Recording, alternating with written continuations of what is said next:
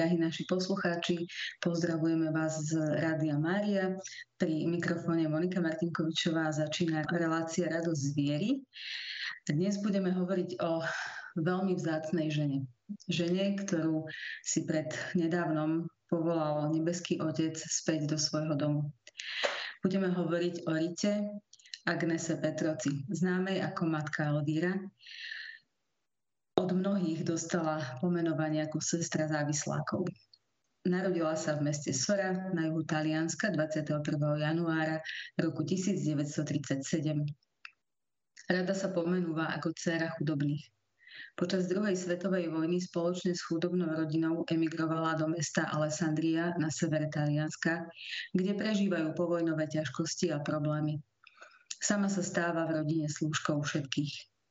Ako 19-ročná vstupuje do rehole v turínskom Borgaru u sestier lásky svätej Jany Antidy Touret, kde Rita Agnes príjma reholné meno sestra Elvíra. V polovici 70. rokov cíti vo svojom vnútri zárodok akéhosi ohňa. Silný vnútorný tlak venovať sa mladým, ktorí v tých rokoch videla stratených a nešťastných. Po dlhom, trpezlivom a dôvernom očakávaní dňa 16. júla 1983 zakladá v meste Saluzzo na severe Talianska komunitu Čenakolo, ktorá nie je len akýmsi sociálnym projektom, ale pomocou, ale predovšetkým jedna rodina, založená na viere, kde ranený človek môže spoznať lásku, ktorá ho bezplatne príjma. Pomáha mu ozdraviť jeho rany podporuje ho a vedie ku nájdeniu cesty pravdy, láska, ktorá je náročná a vychováva ku kráse správneho života.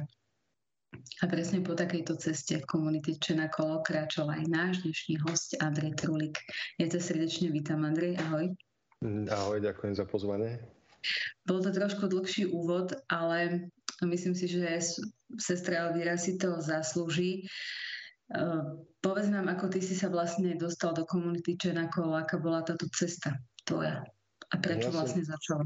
Mhm. Ja som hlavne rád, že si spravila ten úvod ty, lebo ja tieto podrobnosti úprimne by som si ich tiež musel len nagoogliť niekde na internete. Ja som o Elvíre vedel len tie základné veci. A ja som sa do komunity dostal vo februári roku 2000. A, takže tomu už 20, viac ako 20 rokov. A vtedy ešte nebola komunita Čena kolo na Slovensku, teraz už je v Kráľovej pri Senci. A vtedy som v podstate vstúpil rovno do komunity v Chorvátsku, lebo nebola iná možnosť, tak sa chodilo, väčšinou Slováci chodili do, do chorvátskych domov. A potom na konci, ako samozrejme, ako všetci ostatní chalani, čo boli v komunite, alebo si komunitou prešli, som tam išiel len na pár mesiacov a nakoniec som ostal 5 rokov. Samozrejme, nebol som len v tom Chorvátsku. Počas, toho, počas tých 5 rokov v komunite som vymenil viacero domov. Bol som aj v Taliansku a dokonca posledných 14 mesiacov som strávil na misiách v Dominikánskej republike, z ktorých, keď som sa vrátil, tak som potom v roku 2005 z komunity vyšiel. aby sme si tak ešte viac predstavili tú komunitu, pretože ono to nie je jednoduché, najmä pre človeka, ktorý je závislý či už na drogách, alkohole alebo čomkoľvek inom. Pred vstupom do komunity e, je nejaká príprava. Tu ano. si absolvoval tiež? No ja som to mal také, by som povedal, také zrýchlené. Teraz to už funguje trošku ináč tým, že tá príprava sa už robí aj na Slovensku. Viem, teraz neviem presne podrobnosti, viem, že to je v Piešťanoch, trvá to cca mesiac, ale nie som si úplne istý, či to nie je viac. Za mojich čiast to bolo trochu iné. Ja som vošiel a mal som také tzv. Tri pracovné dni priamo už tam v tom Chorvátsku, v dome vo Vrbovci kde si pamätám, že na začiatku išiel so mnou môj otec ešte v tom februári, no 20. februára, ak si dobre spomínam, bola zima a vo Vrbovci vtedy Chorvátsku si pamätám, že bývalo minus 20. A ja si pamätám, že som prišiel z ulice a hneď do komunity. Nemal som samozrejme vôbec žiadne pracovné návyky a v komunite, e, tí, ktorí ju poznajú alebo nepoznajú, v komunite, hlavne komunita je postavená na modlitbe a na, na práci, no, tzv. ora et labora. A Trošku by som len skratke ešte pre poslucháčov zhrnul asi, ako to v tej komunite funguje, ale predtým ešte uzavriem, že či som mal nejaké pracovné dni. Áno, mal som 3 dni, kde som v podstate mi bol pridelený tzv. aniel strážny, to bol chlapec, ktorý bol v komunite už dlhšiu dobu, väčšinou to bývalo minimálne 6 mesiacov, ktorý už vedel, ako komunita funguje, ako, aké sú tam pravidlá a samozrejme musel hlavnom nezáleží na období, ako dlho tam ten chlapec je, alebo ten muž, ktorý v tej komunite, alebo dievča je. Hlavné je, že či už on pochopil sám, alebo či má to vnútorné to pozvanie, alebo to volanie, že sa chce, chce zmeniť svoj život. Lebo ja som zažil bohužiaľ aj chalanov, ktorí boli v komunite dva roky, vyšli von, alebo aj viac a vrátili sa naspäť a žili ten život ako pred komunitou. Takže veľmi dôležité je, že ty, či ten človek v tom srdci potom zacíti to áno, chcem sa zmeniť, chcem niečo robiť so svojím životom, chcem byť lepším človekom. To neznamená samozrejme, že keď človek potom vyjde z komunity, už je perfektný, nerobí žiadne chyby. Nie, vôbec to nie je pravda. Práve, že ten život môže veľakrát sa ešte viackrát aj otočiť, ale v komunite sa človek naučí hlavne sa nikdy nevzdávať a zistí, že vďaka modlitbe, a hlavne čo nás sestra Elvíra učila, vďaka modlitbe na kolenách, sa dokáže, ten človek dokáže prekonať akúkoľvek prekážku v živote. Takže ja som mal tieto tri dni, takéto pracovné. Samozrejme, ja som to vtedy vôbec nechápal, lebo som videl tých chlapcov, ktorí... Tam nebolo nič, v podstate komunita je otvorená. Tam nie je ani dokonca ani plodne. Elvíra, vždycky ja som mal ešte to šťastie, že som ju zažil, keď bola ešte čulejšia. Ja ešte samozrejme žila, teraz je už chudiatko nebola. A ona nám vždycky vravela, vy ste tu dobrovoľne, môžete kedykoľvek odísť dvere tu nie sú, sú vždycky otvorené. Dokonca ani dom sa nezamykal. No, nebol tam žiaden plot, takže ktokoľvek, kedykoľvek mohol odísť. Bolo to na dobrovoľnej báze, všetci tam boli dobrovoľne, že tam chceli ísť. A tomu som ja nechápal, že nerozumel som tomu, lebo som videl aj na tých chlapoch, že to boli všetko v tej dobe, aspoň do komunity ešte chodí takí štyriťatníci Chorváti. Tam boli, si pamätám, vtedy skončila tá vojna chorvátsko-srbská, takže boli to akože dosť tvrdí chlapi, bývalí vojaci a všetci sa tam modlili na kolenách, všetci tam poctivo pracovali, počúvali na slovo a ja som tu nechápal, že čo, čo, čo im je v podstate, že ako, ako to celé funguje. Neboli zaplatení za to, ministrovali tam dotetovaní chlapi. Proste celé, celé to vyzeralo tak trošku divné, lebo ja som mal vždycky kostol za kružkovaný, že tam môžu ísť len dobrí ľudia, tí najlepší a potom tí ostatní sú von. A zrazu tam vidím tých najväčších, povedzme v odzovkách grázlov, ktorí tam ministrujú, ktorí sa tam modlia, hrajú tam na gitare a zrazu som videl, že aha, že ten Boh je pre všetkých v podstate. On nie je len pre tých v vyvolených, ale v podstate pre všetkých ľudí, ktorí ho hľadajú. A že Boh chce všetkých ľudí. Chce všetkých ľudí, aby k nemu prichádzali bez výnimky. A to ma aj tak oslovilo vždycky, keď Elvíra vravela, že narkoman je v podstate diamant obalený blatom. Že treba umyť to blato, lebo v podstate narkoman, ona to vždycky tak vravela, ďakujte Bohu za drogy v úvodzovkách, lebo tie vás priviedli do komunity Čenakol a vďaka komunite Čenakolo môžete spoznať živého Boha.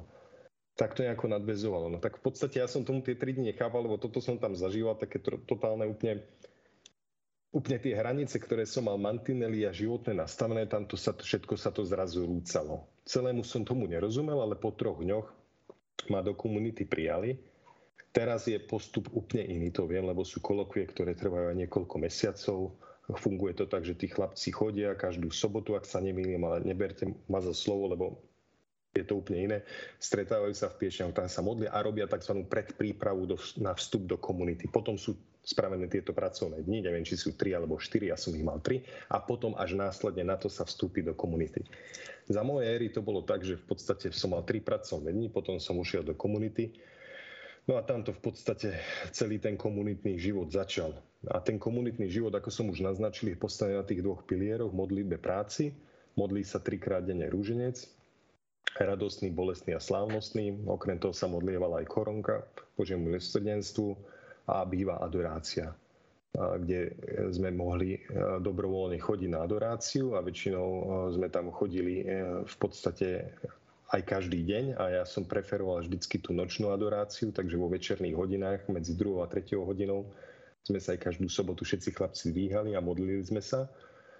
A bolo to také, to bola pre mňa obrovská sila v podstate tam zakúsiť tú prítomnosť živého Boha a, a dostať sa alebo začať pracovať na tom a zlepšiť ten svoj život. Mm-hmm. Ale No, ja by som sa ťa chcela spýtať, že, že aký bol tvoj život s Bohom pred komunitou, pred vstupom, lebo teraz je to také, že, že vieš, ako keby to znie to tak veľmi jednoducho, ale určite to nebolo tak jednoduché, ako to teraz znie, aj sa na to pozeráš s odstupom času. Áno, ja som samozrejme vyrastal v katolíckej rodine. Bol som odchovaný, mal som všetky sviatosti, ale chodil som do kostola. Pre mňa bol kostol potom už ku koncu som nechodil, ale na začiatku som chodieval každú nedelu aj s rodičmi si tam v podstate v úvodzovkách len pospať a počkať, kedy celý ten proces skončí. Pre mňa to bolo niečo také, že áno, kostol tu je, ale ja som mal, ako som to vral na začiatku, nejako to tak celé úplne zle poprepájane. Nevnímal som Boha ako e, niekoho živého, ktorý tu je s nami, ktorý tu je. Nevnímal som to ako niečo, že to je súčasť kvázi niečoho, čo sa musí dodržiať, na čo sa musí chodiť. A kdežto v komunite to nabralo úplne iný zmysel. V podstate v komunite som si uvedomil, aj som zakúsil, že ten Boh naozaj fakt existuje, že to nie je nejaký folklór, že to nie je niečo, to chodenie do kostola, pretože musím, alebo pretože by sa malo ísť, aby niekto niečo nepovedal, ale je to preto, že tam chcem ísť. A to je obrovský rozdiel. A v podstate to, som, to bolo moje vnímanie. Keď som vošiel do komunity, samozrejme na začiatku to nebolo ľahké, lebo sa, ako som spomínal, modlil ten rúženec trikrát denne, dvakrát z toho na kolenách, ráno a na večer v kaplnke. A tomu som už vôbec nerozumel, že prečo by som si mal ja klaknúť a modliť sa, veď to by malo byť dobrovoľné, človek by sa mal modliť len ak chce sa modliť, ak verí v Boha, alebo Boh by mal byť všade prítomný, že sa môže modliť aj napríklad pri obede alebo v robote ale nie je to tak, časom som si uvedomil, že to tak nie je a Elvíra nám vždycky tiež vravela, že bolo kopec chalanov, ktorí nemali dokonca ani tento základ, ktorý ja som mal. Ja som mal celkom veľmi dobrý, solidný základ tým, že som mal aj všetky sviatosti. A myslím samozrejme krst, birmovku a prvé sveté príjmanie. A bolo kopec chalanov, ktorých si pamätám a spomínam, ktorí v podstate nemali žiadny základ, dokonca z niektorých sú už teraz aj kňazi komunitní, ktorí v podstate vošli do komunity a vôbec neverili v Boha, nemali žiadnu vieru, boli buď ateisti, alebo im to bolo kvázi ako keby jedno, alebo mali nejaké tie iné, uznávali tie iné náboženstva. A Elvíra im vždycky len na to povedala, vy sa len modlite a ono to samo príde, že dôverujte mi. Že dôverujte mi, prišli ste sem, že chcete zmeniť svoj život Vyskúšali ste vonku všetko, vyskúšali ste liečebne, vyskúšali ste psychiatrov, psychologov a tak ďalej a tak ďalej, lieky a nič vám nepomohlo. Lebo boli tam aj takí ľudia, som tam stretol, to bol taký ten mix komunity, bol na tom tak veľmi pekný, ja som tam stretol obyčajných chalanov z ulice alebo plastických chirurgov. Takže tam v podstate tá droga v úvodzovkách si nikoho nevyberá. Takže tam sme sa fakt stretli rôzni ľudia, rôzne charaktery, rôzne národnosti, rôzne profesie. Tam boli vyštudovaní ľudia, tam boli ľudia, ktorí nemali skončenú základnú školu. Takže bol tam fakt, že mix ľudí, ale tá modlitba, tá práca a to priateľstvo, hlavne to spoločenstvo tej komunity Čenakolo, to je to, čo, čo nás spájalo a navzájom sme si pomáhali. A k tej modlitbe ešte, keď sa vrátim, tak Elvíra si pamätám veľmi dobre, ona to veľakrát tým chalanov hrá, vy sa modlite, ono to samo príde. A ono je fakt, ono to prišlo. Keď ten človek sa možno na začiatku aj len modlil s tým, že tie slova opakuje a nerozutuje mu ten rúženec 10 krát zdravá, že prečo sa to modlím. Ani nemusí rozímať nad tými tajomstvami, lebo niekedy sa to nedá. My sme aj pri tých rúžencoch, ja som na začiatku spával, mal som zavreté oči, ale ten Boh tú cestu si nájde vždycky, takže tá vytrvalosť bola dôležitá a samozrejme mať trošku to srdce viac otvorené, ktoré v úvodzovkách my sme mali to o to ľahšie, tí chalani, ktorí vchádzajú do komunity, lebo my sme vedeli, že my sme už v úvodzovkách všetko pokazili už sme vyskúšali všetko možné a toto je naša posledná šanca. Takže väčšinou tam veľa chalanov to srdce už otvorené malo a preto ten Boh si tú cestičku už potom pomaly našiel.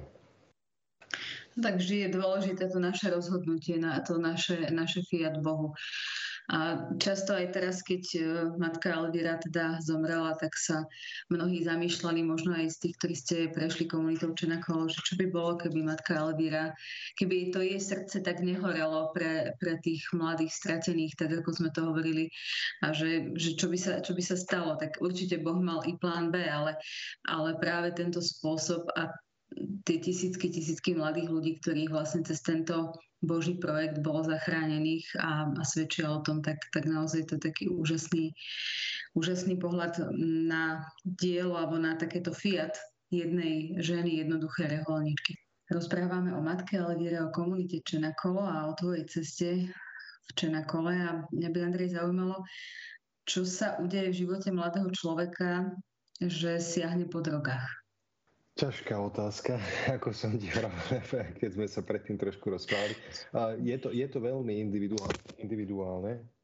Ako v mojom, v mojom prípade za seba viem povedať, že tam bola, no, by som povedal, zmes viacerých vecí alebo viacero faktorov, ktoré na to pôsobili. A jeden z hlavných faktorov bola nedôvera v seba samého, komplex menej cenosti, strach, ktorý som mal a potom nejaké zranenia, ktoré som pocitoval alebo zažil. Nemôžem to hodiť a v úvodzovkách, že rodičia, bo ja som mal výborný a mám výborných rodičov, ktorí sa o mňa celý život starali a ani som si taký v živote nezaslúžil. A možno jediné, čo nám chýbalo, alebo čo v tej dobe teraz sa to už zmenilo, bolo, že sme nemali vybudovaný mm, tzv. bližší vzťah, by som to nazval, ako boli sme blízkosti, ale ne, nikdy som sa im nezdôveril s nejakými vecami osobnými, držal som si to skorej pre seba, čo bola tiež veľká chyba a to nie je len, to je aj, aj moja chyba, viac moja ako ich. Takže viacero faktorov, ktoré, ktoré som ja veci pocit. A potom samozrejme aj samotná zvedavosť. Zvedavosť, bola to, boli to iné roky, vtedy 90. roky padol komunizmus, to svinstvo sa sem dostalo, ľudia to ešte nepoznali, ne, ne, nerozprával som to tak veľa ako teraz, samozrejme nebolo toľko kampaní proti drogám, bolo to niečo nové, čo prišlo, pamätám si veľa, bohužiaľ veľa mladých ľudí, minimálne otestovalo tú trávu alebo tie ľahšie drogy a potom veľa chalanov aj skončilo na tých ťažších drogách. Teraz tým netvrdím, že teraz to tu nie je, samozrejme, bohužiaľ aj teraz to tu je, ale ani neobhajujem si tým nejako svoje kroky, ktoré som vtedy spravil. Bolo kopec a je kopec chalanov v tej dobe, ktoré sa to ani nedotklo. A spravili veľmi dobre. Ale proste bolo tam viacero faktorov, ktoré na to vplývali a tak som sa bohužiaľ do tých vecí dostal. No. Tak ako si spomínal, že otec ťa sprevádzal až, až do komunity kolo, tak to si myslím, že bol jeden z veľkých benefitov, ktoré si tým mal. A bol to podľa mňa veľký boží dar, pretože nie všetci to mali tak a naozaj určite aj vďaka tomu si naozaj tak, tak povstal z týchto závislostí a vďaka komunite. My sme už pred prestávkou rozprávali o tom, ako komunita funguje. A dovolila by som si citovať matku Elvíru, Chcela som, aby aj mladí, ktorých som príjmala, mohli nielen počúvať rozprávania o Pánu Bohu, ale aj vidieť jeho konkrétne odcovstvo. Takže som povedala Pánu Bohu, ja ich príjmem, darujem im, darujem ti celý môj život, ale ty im musíš ukázať, že si ich otec.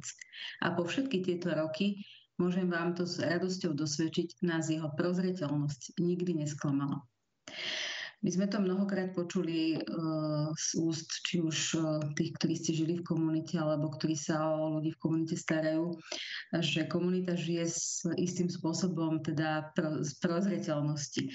Bol to pre teba veľký šok, keď si tam nastúpil, že, že prozreteľnosť, že poznal si vôbec to slovo? Vôbec nie. Ja som prvé mesiace si ani neuvedomoval, že, že ako to funguje. Mne sa veľmi páčilo na komunite to, a to si dodnes vážim a nikdy na to nezabudnem, že Elvíra ani komunita nikdy nechcela po nás peniaze, ani po našich rodičoch. Nikdy po nás nechceli ani euro. Nikdy po nepovedali, môžeš vstúpiť, ale musí zaplatiť v úvodzovkách nejaké členské alebo niečo zaplatiť. Proste všetko bolo bezpodmienečné. A jedine, čo chceli a na čom komunita dbá, že sa musia dodržiavať a rešpektovať pravidlá komunity ale nikdy nechceli žiadne peniaze, lebo vtedy v podstate tá droga tie rodiny vyšťaví. A nevyšťaví len, vyšťaví komplet všetkých, celú rodinu. Ja si pamätám, keď som vošiel do komunity, tak moji rodičia boli na tom tak finančne zle, zle že ešte sestra počas vysok, musela počas vysokej školy samozrejme pracovať, robila nočné a celá rodina musela ťahať, aby, aby im postalo pár, ešte vtedy boli koruny, pár korún mesačne, aby mohli si nakúpiť pár rožkov a maslo. Takže tam ako tá droga tú rodinu nenormálne vyčerpala a týmto spôsobom chcem aj veľmi sa poďakovať svojim rodičom svojej sestre, že to vtedy v tom ťažkom období tak zvládli. A komunite hlavne za to, že ma prijal bezpodmienečne, že som nemusel nič platiť. A je to úžasné. A samozrejme až potom neskôr som si tak začal uvedomať, keď som bol dlhšie v komunite, že že niekto to v podstate platiť musel, ako celý ten účet, že tí chalani, čo tam boli, nám nič nechybalo, mali sme jedlo ako trikrát denne, samozrejme nebolo to nejaké nobel jedlo, ale keď Elvíra to vždycky vravela, aj to vraví, vravé, vravievala, keď ešte žila, keď, keď došla káva, tak sa pil čaj a tak ďalej a tak ďalej. Proste, že vždycky sa nejaká náhrada našla. Až potom časom aj oblečenie dokonca nové sme dostávali, všetko potreby nejaké hygienické a tak ďalej a, a bolo, to, bolo to až úžasné a až potom neskôr sme si uvedom, som si začal uvedomať, že niekto, a to vďaka tým milodarom, vďaka tým druhým ľudí, ľuďom, ktorí, ktorí na to štedro prispiali, vďaka tomu my môžeme uh, si ten život zachrániť alebo zabojovať o ten život. A, a im touto cestou tiež veľmi ďakujem všetkým tým štedrým darcom komunity na ktorí podporujú tento úžasný projekt. A pamätám si z osobnej skúsenosti veľakrát rôzne situácie, dokonca jednu si pamätám veľmi čisto, keď sme boli v Chorvátsku v jednom dome v Biograde pri moru, tam je, aspoň zvykol bývať, neviem, či tam ešte ten dom je, komunitný a pamätám si, že nám už tak dochádzalo jedlo a chalani už nevedeli, že čo robiť, tak, takže zavolajú do Talianska sestre Elvíra, že popýtajú ju o pomoc. A si pamätám, že tam volali a odpoveď bola jednoduchá, že sa musíme viac modliť a, a že to samé príde. Takže sme si pamätám, sme zorganizovali, že každý večer, lebo v komunite je zvykom, že každú sobotu medzi 2 a 3 hodinou ráno sa, sa, sa stávajú chalápci a sa modlia pred Eucharistiou. A vtedy sme to tak mali nastavené, že sme každý večer sa dvíjali medzi 2 a 3 a sme sa modlili. Modlili sme sa za, za, v podstate za to jedlo, za to, aby sme mali ako fungovať. A ono to nenechalo na seba dlho čakať pár dní. Na to si pamätám, že prišiel jeden veľký kamión plný jogurtov. Neviem, skadiaľ som tam zrazu z, z, prišiel, doteraz si to nepamätám, len si pamätám, že sme potom dlhú dobu jedli jogurty. A kamionista to jednoducho povedal, mal som to odviezť niekde, ale došla by tomu záruka, už si to presne nepamätám, ako to bolo a potom mi tu povedali v dedine, že tu sú chlapci z komunity, že im by sa to určite zišlo. Tak si pamätám, že vyložili kopec jogurtov a potom to samé už prichádzalo nejako ľudia donesli cestoviny alebo rýžu donesli alebo nejaké potraviny, suroviny. Samozrejme, my sme tam mali aj chlapci majú aj tu na Slovensku, majú tu, sú si z, veľa, z veľkej časti aj sebestační, že majú majú tu pole, vedia si, zasadia si veci, takže vedia si vypestovať nejakú tú úrodu, majú zvieratka, či už sú to prasce, sliepky, takže majú vajíčka a tak ďalej a tak ďalej. Takže tam tá sebestačnosť je, nie je to tak, že tí kalani, my sme tam len sedeli a čakali sme, kým niekto niečo položí na stôl. To určite nie, my sme tam robili od rána do na večer.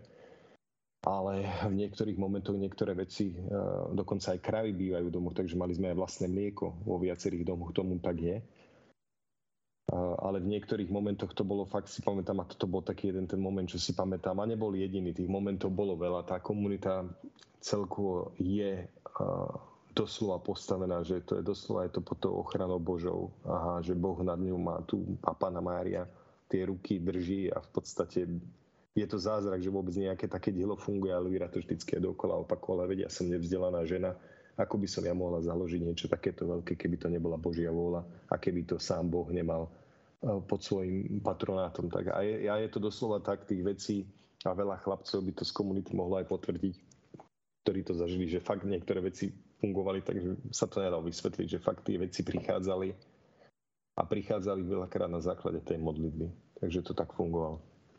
Mm-hmm. Komunita Čenekolo má svoje presné pravidlá, ako sa tam funguje, pretože samozrejme, že tá závislosť eh, je ťažká a, a preto je dôležité tam mať teda isté mantinely, aby sa to celé zvládlo aj po tej ľudskej stránke. Samozrejme, Boh je v centre, ale jednoducho, po, poďme si viac povedať ešte, Andrej, k tým, k tým pravidlám. Ty už si niečo tak načrtol, čo sa týkalo aniela strážneho. To je jedna taká vec, eh, ktorá, ja keď som prvýkrát počula o komunite čo na kolo, bolo to už dávno, ale ma to tak zaujímalo, že, že tí dvaja si musia tak trochu aj liesť na nervy, alebo možno, že tam prichádza k takým vyhrotenejším situáciám. A poďme tak bod po bode, ako tam vlastne ide ten deň a ako to tam vlastne prebieha. Áno, v podstate e, každému je pridelený ten aniel strážny, ako som spomínal, ja si ešte dodnes pamätám e, svojho, ktorý mi bol pridelený ako prvý, poviem len kresné meno, volal sa Standa, bol to chlapec z Prahy, paradoxne to bol Čech, ktorý, ktorý, ktorého som ja mal, toho som mal len dva mesiace a potom bol to Jure Jukič, to je Chorvát. Neviem, ako sú na tom tí chlapci. Neostal som bohužiaľ s tým Jure v kontakte potom, s ním som bol dlhšiu dobu. ten bol vtedy už v komunite 4 roky, Standa bol v komunite nejakých 6 mesiacov, ako som spomínal. A funguje to v podstate tak, že ten aniel strážny je, v tej, je už v tej komunite nejakú tú dobu a už by mal byť natoľko dostatočne zrelý a poznať tú komunitu, aby vedel viesť aj toho druhého e, chalana. Ja som tiež bol už potom anielom strážnym viacerým chlapcom. E, jeden z nich bol aj taký starší pán v tej, v tom, v tej dobe, mne odo mňa, tak ja som bol vtedy mladé ucho, mal som nejaký, keď som vošiel do komunity, som bol veľmi mladý, som mal 16 rokov, e, keď som vychádzal, som mal 20, 21 e, rokov. A, a ja si pamätám, keď som robil aniel strážneho, tak som mal jedného chlapca, Elvis sa volal, alebo muža by som ho povedal, no vtedy mal okolo 40, no ja som mal 18, takže tam bola, bývali tam aj problémy niekedy s tým rešpektom, samozrejme, keď mohol by mi byť pomaly otec alebo minimálne starší brat. A v podstate, ale ja tým, že som v tej komunite bol vtedy dlhšie, mal som tie skúsenosti z tej komunity, poznal som tie pravidlá komunitné, komunita mi natoľko dôverovala, že mi zverila toho chlapca, ktorému som mal ja ukázať, ako komunita funguje, aké sú tu pravidlá, čo sa musí všetko rešpektovať. A, a my sme si v podstate navzájom pomáhali. Ja som, alebo mne, keď som vošiel do komunity, pomáhal ten chlapec, lebo v podstate, keď chalan vojde do komunity, nevie fakt nič. On okrem toho, že má problémy, čo sú samozrejme tie abstinačné problémy pre fyzické, potom nasledujú tie psychické, ktoré dlhšie pretrvávajú, tie sú aj horšie. Tak uh, veľakrát je tam ešte ten duchovný boj, kde veľakrát sa mi stávalo, keď som ušiel do komunity, to také sa ozvalo, to také falošné svedomie, kde som cítil, že koľko zla som napáchal, koľko škody som spravil a zrazu mi to vralo, poď rýchlo, vráť sa naspäť, budeš robiť, môžeš to všetko napraviť. No, samozrejme, chalan, ktorý je v komunite 4-5 mesiacov, nemá šancu, aby sa nejako zmenila, nemá šancu ani nevie ešte ani ako funguje komunita, nie ešte, aby išiel naspäť niečo zmenil. Bohužiaľ veľa chlapcov tomu podľahlo, tomu volaniu falošnému, toho falošného, my sme to volali falošné svedomie, my sme to volali doslova, že diabol toho človeka ťahá von z komunity a vrátilo sa von a vždycky to bohužiaľ bolo tak, že ten chlap sa vrátil naspäť k tým drogám, lebo v tej komunite. Ja som si pamätám, ako som na, na začiatku, keď som ušiel do komunity s tým, že tam ide na 2-3 mesiace maximum. Ostal som 5 rokov a pamätám si po 6 mesiacoch som si uvedomil, že som si povedal, že nie som si nestanovil, že ostanem 5 rokov, alebo ostanem 4 roky, alebo ostanem 6 rokov. Ja som si povedal, ostanem tak dlho, ako to bude potrebné lebo som zacítil tú Božiu prítomnosť a zacítil som, že v podstate, že to je to správne miesto, kde som, že v tomto momente musím byť tu a nie, že musím byť. To, bolo už, to už bolo opačné, to už bolo tu už chcem byť. Takže to musím sa zmenilo na chcieť, tá doba, vôľa a napriek tomu, že to bolo ťažké, tie pravidlá boli ťažké, samozrejme stávali sme skoro ráno, rúženec sa model na kolenách už o 6 ráno, potom nasledovali raňajky, po raňajkách sa išlo hneď pracovať. Pracovala sa až do obeda, potom bol čas obedu, po obede bola krátka polhodinová hodinková max pauza a počas tej pauzy to ne, ne, nefungovalo tak, že niekto si ide na pol hodinu pospať alebo dať si šlofika na hodinku. Nie. Tá pauza mala byť na to, že ten chalan mal vyhľadávať iných chlapcov, v rámci tej komunity a rozhovárať sa s nimi, rozprávať sa o svojich každodenných problémoch alebo to, čo zažíva a tak ďalej, podeliť sa o svoje skúsenosti. To bolo veľmi dôležité, bolo to postavené na tej komunikácii, aby sme sa vedeli, aby sme vedeli komunikovať, lebo problém všetkých narkomanov je ten, alebo ľudí so závislosťou, alebo nielen ľudí, tam Nepoňal by som to len tak, áno, bolo, komunita bola otvorená pre narkomanov, eh, ľudí, pre rôznych ľudí s rôznymi závislosťami, ale v poslednej dobe, ale už aj v tej dobe začalo vchádzať veľa do komunity chlapcov, ktorí stratili zmysel života alebo nemali zmysel života. Boli to chlapci, ktorí eh, v podstate eh, žili taký tzv. prázdny život. Dokonca poznám jedného zubára, ktorý teraz je v komunite už aj kňazom, ktorý bol zubár, stomatolog, vyštudovaný v Taliansku a on vošiel do komunity na skúsenosť, lebo cítil tú prázdnotu a teraz je už kniaz komunitný. Teraz na pohrebe som sa aj s ním stretol a v podstate takže tú túžbu spoznať Boha veľa ľudí pre, preto vošlo do tej komunity, lebo počuli o tej komunite a vošli tam a a s ním bola tiež taká smiešná príhoda, lebo on vošiel do komunity s tým, že tiež len na chvíľu len to skúša a Hilvira mu povedal, že ty tu ešte celý život dostaneš. A on sa len tak smial, tak sa aj stalo, lebo je teraz kňazom komunity. Takže malo to niečo do seba. No a proste naspäť k tomu programu. Takže potom po obede bol ten rozhovor, potom sa znovu išlo pracovať. Znovu sa pracovalo do nejakej 5. alebo 6. a potom znovu bolo to isté, že nasledoval rúženec. Ešte počas, po obede, počas práce sa modlil bolesný rúženec. Ešte sa modlieval aj korunka večer, slávnostný rúženec a potom znovu sa išlo mm, napríklad do sprchy, alebo ja si pamätám, keď sme vošli do komunity, tak bola, sme sa umývali dvakrát do týždňa, streda a sobota, ak si dobre spomínam kúrenie nefungovalo, bolo minus 20 vonku v Chorvátsku, takže si pamätám, že tam boli podmienky dosť tvrdé. Dokonca tvrdšie ako na vojne by vraveli Chorváti, bývalí vojaci, čo tam boli.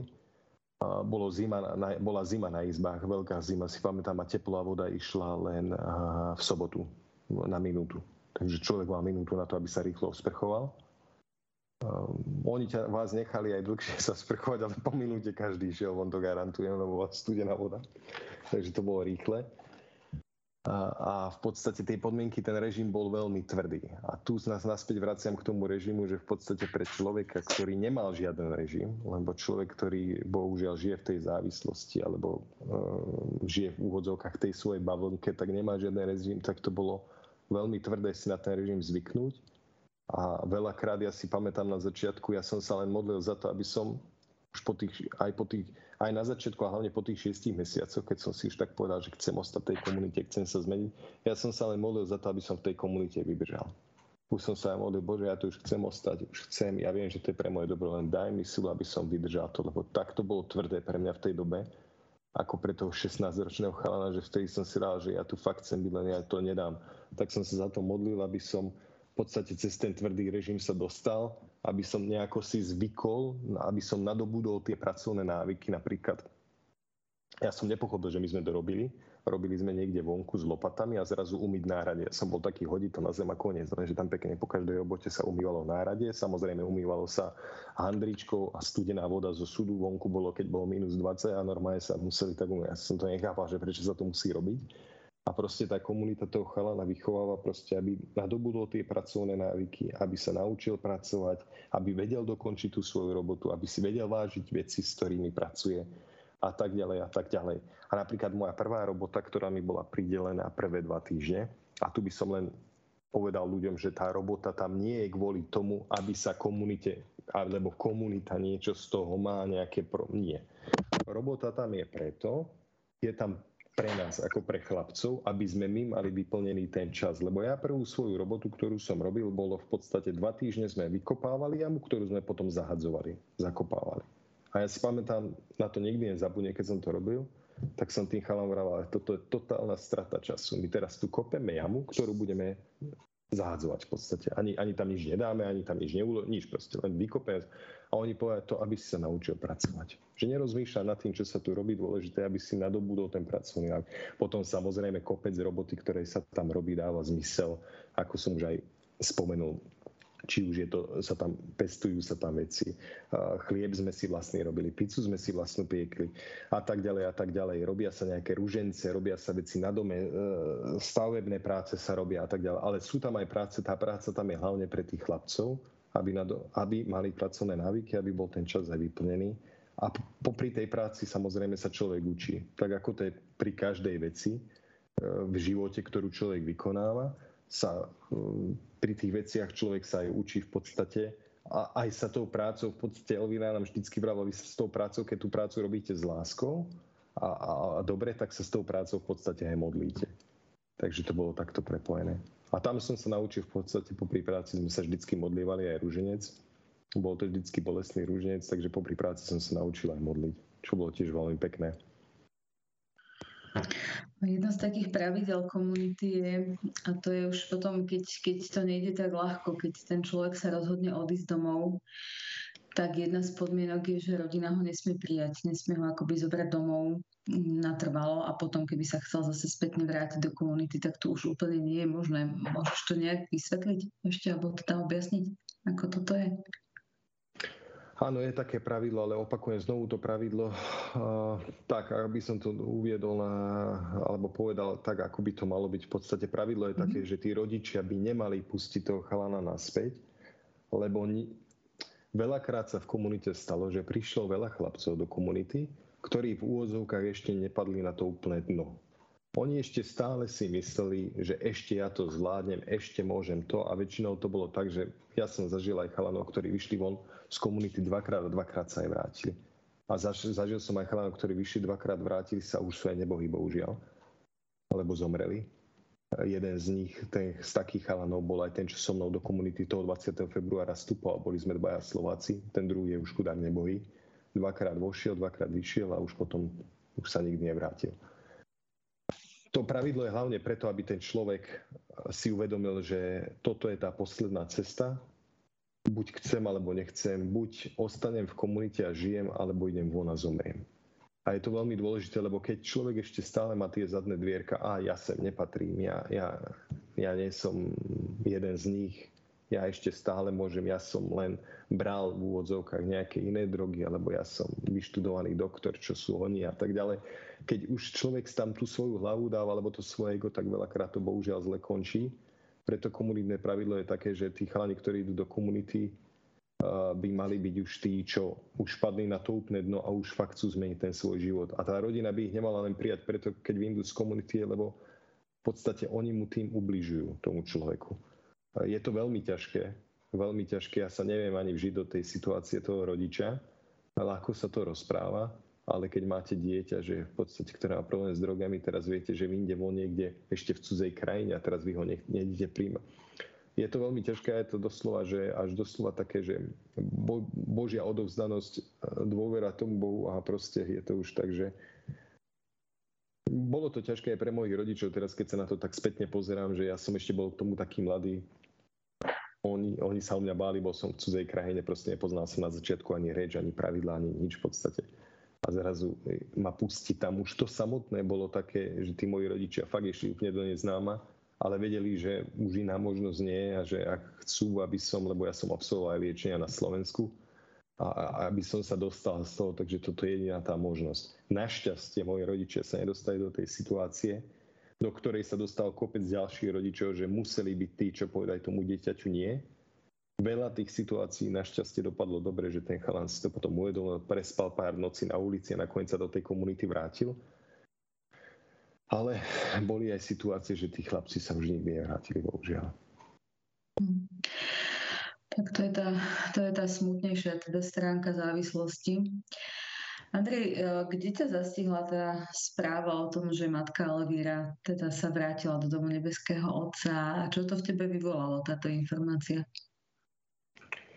No mňa to zastihlo presne na služenej ceste, keď som bol cestovaný, bolo to 4. 3. augusta, čo som sa dozvedel. Okolo obeda mi moja mami napísala, ja totiž to nemám Facebook a moja mamina ho má, tak ona mi napísa Messenger, ale mám, tak mi napísala Messenger, že matka Elvíra zomrela a bolo to pre mňa také, rád by som povedal, že radoval som sa, lebo viem, že išla na 100% neba. Pre mňa je jedna sveta, pre mňa bola sveta ešte aj keď žila, poviem to otvorene. Vždycky som si to myslel, ja som takého dobrého človeka v živote nestretol. Um, to bol úžasný človek a mal som tú čest sa s ňou aj rozprávať viackrát. A, a to bol jeden svetec na tejto zemi, ktorý vedel prečítať ľudí, vedel pochopiť ľudí, vžiť sa do tej situácie a správne sa rozhodnúť v tom danom momente? Ehm, matka Elvíra bola taká inšpiratívna pre mňa, keď ja som mm, vlastne zistila, že nejaká takáto komunita existuje.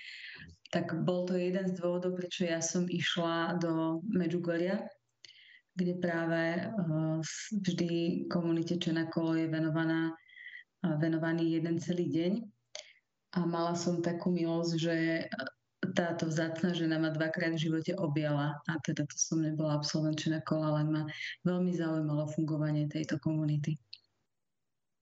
A, a tak, no. A bola to smutná. Ja som to ako... Na jednu stranu som bol rád, na druhú som bol smutný, lebo tak mi trošku egoisticky chýba. Ale na druhú stranu chápem, že je v lepšom a je tam, kde v podstate, kde ukázala kde by sme všetci mali ísť. A potom v podstate o týždeň na to vo štvrtok sa konal jej pohreb, na ktorý sa mi eh, podarilo ísť aj s otcom. Takže v štvrtok 10. augusta bol pohreb v Salúce, to je v podstate ten dom komunity Čenakov, ten prvý dom komunity Čenakov v Salúce, to je mestečko, také mestečko asi hodinku od Torína. Tak sme na ten pohreb išli aj s otcom a, a bolo, to, bolo to úžasné, bolo to veľmi pekné, a veľmi pekné, aj veľmi dobre zorganizované. Samozrejme, tá komunita už tým skúsenosti roky má tým, že organizuje Festa della Vita, ten sviatok života, každý rok v júli. A pamätám si, že sme tam s otcom prišli a chceli sme sa dostať pod ten veľký stan, ktorý tam postavili, ale bolo to tam už plné, tak nám chalani povedali, že už bohužiaľ, že už nemôžu nikoho púšťať. A potom sme si tak vrali, už sme toľko cestovali, že či sme sa nemohli aspoň pomodliť uh, k jej hrobu.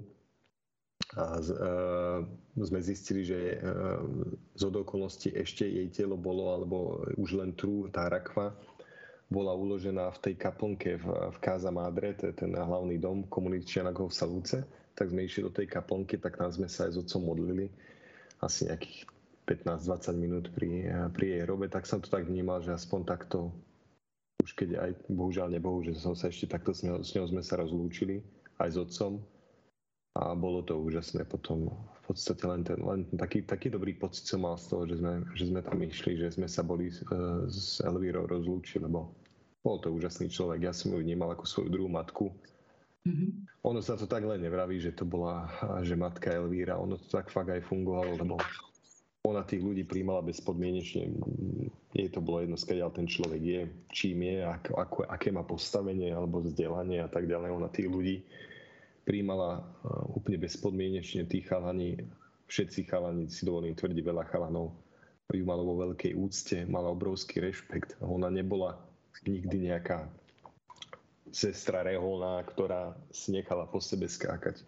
Chalani, ktorí ju zažili ešte za čas, keď fungovala, keď bola mladšia, bola tvrdá, ona vedela na vás zakričať aj pred nimi ľuďmi povedať vám veci, ktoré sa vám nepáčili, ale vždycky to vravela v podstate s láskou a vravela to preto, aby pokorila to vaše ego a aby si ten človek aj do seba tak trošku vstúpil, aby si sa zamyslel nad tým, čo, čo, čo mu povedala Takže ona, ona bola dosť, by som to tak povedal, za tých svojich čias aj taká tvrdšia žena. Tak kto by to zvládol, povedzme si na rovinu, o, s narkomanmi. O, zase treba si naliať čistého vína, alebo celú tú komunitu nejako manažovať. Ne, nebolo to zase o, také rozprávkové, možno ako to niekomu môže vyzerať, že to celé išlo. Samozrejme musela tam vládnuť ten, ten rešpekt, tá, tá ruka, ten, bolo to postavené na modlíbe, na, na tých regulách, ale bolo to postavené hlavne aj na obrovskom rešpekte a hlavne na veľkom rešpekte a úcte, by som povedal k matke Elvíry, ktorú, ktorú si všetci úctili, lebo vedeli všetci, si uvedomovali, že, že nebyť jej a nebyť tej,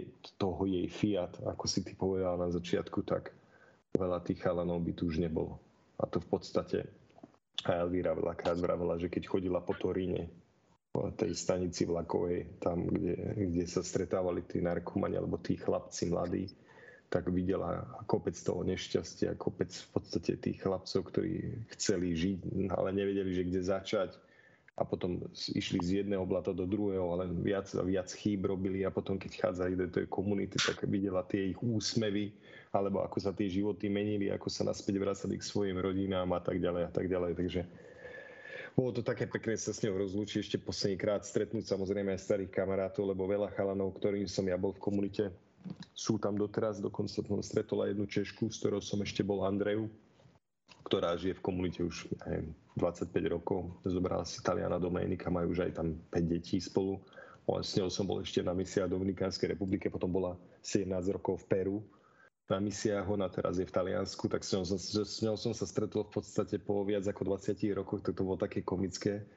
Ona ma nespozná, ja som ju spoznal a potom sme sa tak zarozprávali nezabudla ešte po česky, ale už trošku také to bolo, že bola zmetená. Ale aj iných chlapcov, ktorých som tam stretol v podstate, ktorí boli v komunite, napríklad veľa aj tých, čo som spomínal, že sú teraz z nich kniazy komunitní, alebo uh, zasvetení, ktorí v tej komunite ostali dlhé roky. A potom tam prišlo aj veľa chalanov, ktorí uh, už sú mimo komunity, ako som ja, niektorí aj dlhé tiež roky, viac ako 10 alebo 20 rokov a ktorí sa prišli z úctou rozlúčiť so sestrou Elvírou. Ale nebolo to len počas toho jedného dňa. Samozrejme, tá možnosť bola ešte aj predtým, aj po. Mm-hmm. Tak vlastne bolo to také jedno veľké komunitné stretnutie, tento, tento povedzme pohreb, ale uh, ja si myslím, že ona zomrela vo veku teda 86 rokov a myslím si, že to je nič proti celej väčšnosti a verím, že sa tam všetci zídeme a budeme si to môcť všetko dopovedať. Ja aspoň mám takú nádej vždy, keď mm, vyprevádzame na väčšnosť niekoho blízkeho a vzácneho, s kým sme nemohli stráviť možno veľa času, ale teda zasiahol náš život naozaj takou nezmazateľnou stopou, že tá väčšnosť je naozaj nám otvorená, že máme sa na ňu tešiť, aj keď ľudský nám je to ťažké, že, že niekto nás opustil, ako keby, ako sa hovorí, ale, ale určite uh, matka Elvíra na všetkých dáva pozor z neba a prihovára sa.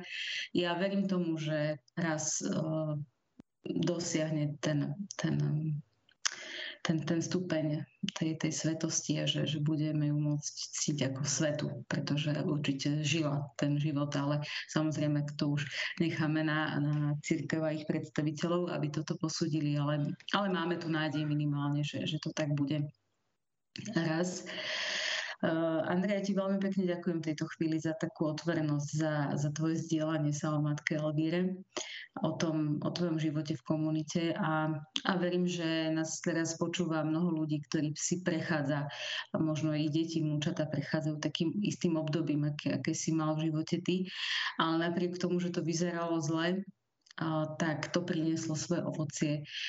A tak e, ti aj žehnám tebe, tvojej e, rodinke a naozaj, aby, aby to všetko to, čo si prežil, aby si Boh naďalej používal, aby, aby to všetko bolo na jeho slávu a, a prajeme ti naozaj veľa, veľa požehnania a Božích milostí do, do tvojho života, života celej tvojej rodiny. Tak veľká vďaka za tento rozhovor. Ja, ja ďakujem za pozvanie a už len v závere by som povedal aj všetkým poslucháčom, že to, čo som si ja z komunity najviac odniesol, matkine eh, Elvírine slova boli, čo ona vždycky dookola opakovala, že nula e impossibile a dio, po taliansky, čo v preklade znamená, Bohu nič nie je nemožné. Ona nás dookola toto učila, toto krédo, že Bohu nič nie je nemožné a ako som na začiatku spomenul, že Bohu nič nie je nemožné, alebo človeku, ktorý sa modlí k Bohu na kolenách, vždycky nás učia, modlite sa na kolenách, to je obrovská sila, tak Boh buď zmení situáciu, v ktorej sa ten človek nachádza, a to mám zažité viackrát v živote, osobne, aj viacero chlapcov by to vedelo potvrdiť, ale nie len v komunite, ale celkovo, lebo teraz sa bavíme o Bohu, alebo zmení srdce človeka, aby vedel tú danú situáciu zniesť alebo prejsť cez tú danú situáciu. Takže to by som chcel pozbudiť všetkých. A fakt to funguje. Je dôležité tá vytrvalosť tej modlitby, k tomu nás aj vždycky učila.